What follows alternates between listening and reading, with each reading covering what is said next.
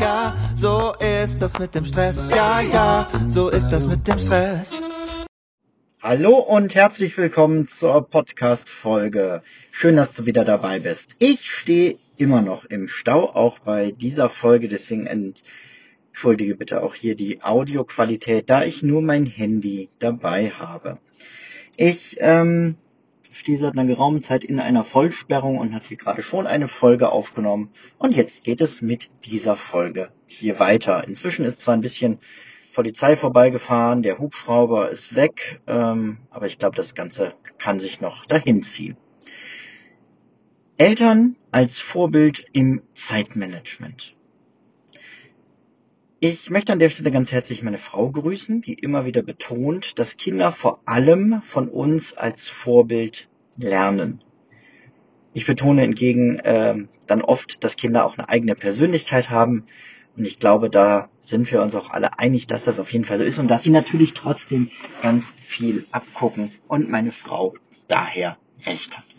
Und wenn wir unseren Kindern vorleben, dass wenn wir sagen, wir kommen jetzt gleich, dieses gleich dann auch mal eine halbe Stunde sein kann, oder dass wir, wenn wir sagen, ich muss nur noch das hier wegräumen, sie dann aber erleben, dass wir das noch machen und das noch machen und das noch machen und irgendwann vielleicht sowas sagen wie, ach, war ja klar, dass es wieder nicht dabei bleibt. Spätestens dann wird es Zeit, die Reißleine zu ziehen und sich zu fragen, wie lebe ich meinem Kind eigentlich Zeitmanagement vor und was können wir unseren Kindern an Zeitmanagement beibringen. Darum soll es in der heutigen Folge gehen. Viel Spaß dabei. Wir können ein Vorbild sein für unsere Kinder. Dafür müssen wir aber zunächst etwas ganz Wichtiges tun, nämlich unser eigenes Zeitmanagement verbessern.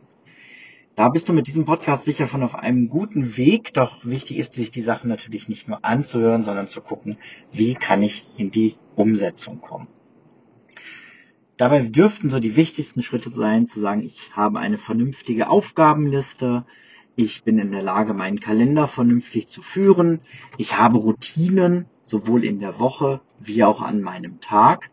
Und ich kann, äh, ich, ich setze Prioritäten, beziehungsweise eine Priorität, was ist jetzt gerade das Wichtigste, und mich voll und ganz darauf zu konzentrieren. Und all das natürlich nicht nur zu planen, sondern umzusetzen. Wenn das alles klappt, bist du schon auf einem sehr guten Weg, denn deine Kinder werden sich automatisch viel bei dir abgucken.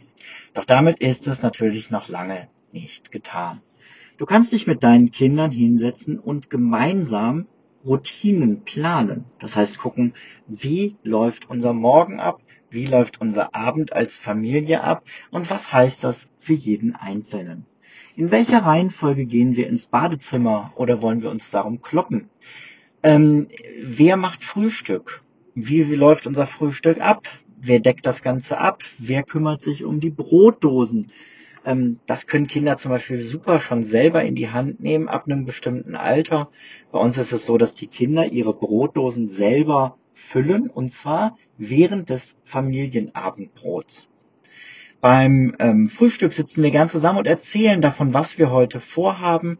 Und beim Abendessen erzählen wir uns davon, was davon geklappt hat, was nicht geklappt hat, ähm, wie unser Tag so war. Und vor dem Abend, äh, vor dem Schlafen erzählen wir uns nochmal jeder eine Sache, die an dem Tag ganz besonders schön war. Solche Routinen zu schaffen, ist ein super wertvolles Vorbild.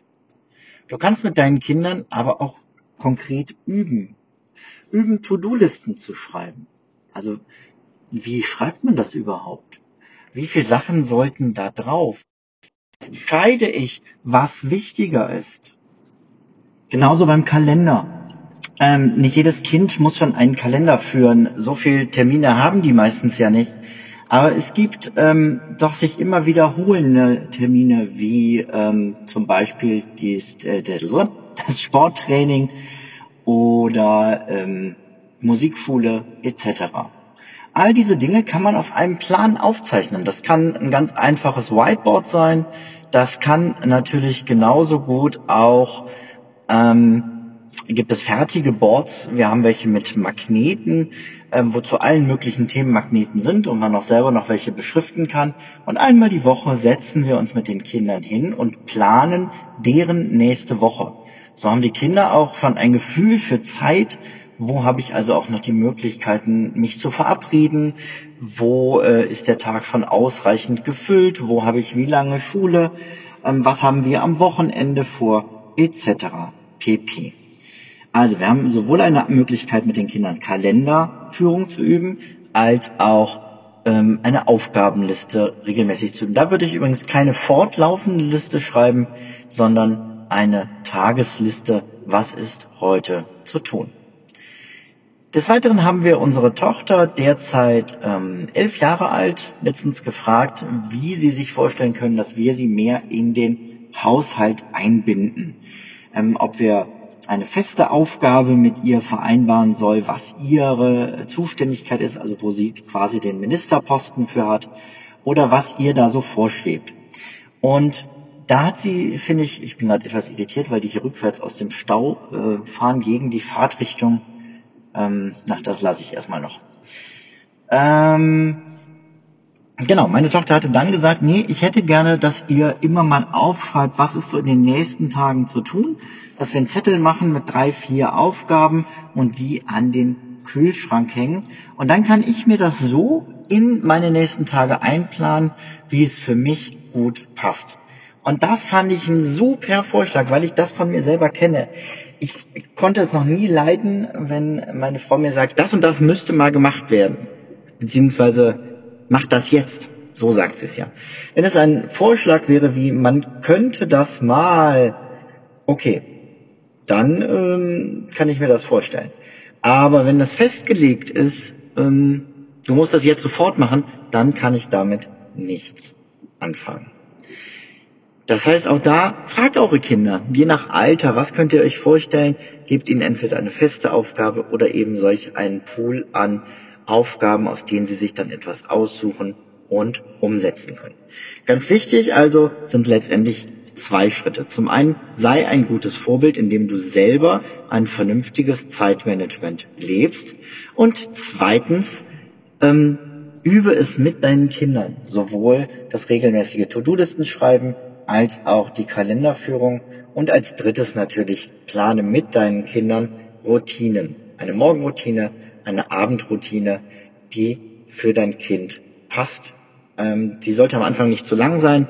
Das reicht sicher, wenn das irgendwie zwei Punkte jeweils beinhaltet, wie Bett machen und ähm, die To-Do-Liste schreiben und abends die To-Do-Liste für den nächsten Tag bereitlegen mit den noch übrigen Aufgaben und was weiß ich, aus dem Fenster gucken und überlegen, welche Dinge waren heute besonders schön. Das ähm, sind aber nur Vorschläge wie immer. Was da konkret in eure Routinen kommt, müsst ihr natürlich mit euren Kindern gucken. So, apropos gucken, ich muss jetzt hier auch mal ein bisschen genauer gucken, weil es fahren immer mehr Autos nach hinten weg. Ich weiß nicht, ob die Polizei inzwischen dazu eine Anweisung gibt oder so, möchte das ungern verpassen. Ähm, daher soll es das für heute gewesen sein. Ich wünsche dir viel Spaß mit der Umsetzung. Ich bitte dich zu entschuldigen, dass die Folge etwas unstrukturierter ist, als du das sonst von mir gewohnt bist. Aber wie gesagt, diese Folge und die letzte sind aus dem Stehgreif und ohne Notizen jetzt hier gerade in der Vollsperrung entstanden, um die Zeit effektiv zu nutzen. Mach's gut. Ciao, ciao. Zum Abschluss noch ein kleiner Hinweis, da ich immer wieder gefragt werde, von wem das Lied im Intro am Anfang der Folge ist. Es handelt sich um das Lied Ja, ja, Stress von Alte Bekannte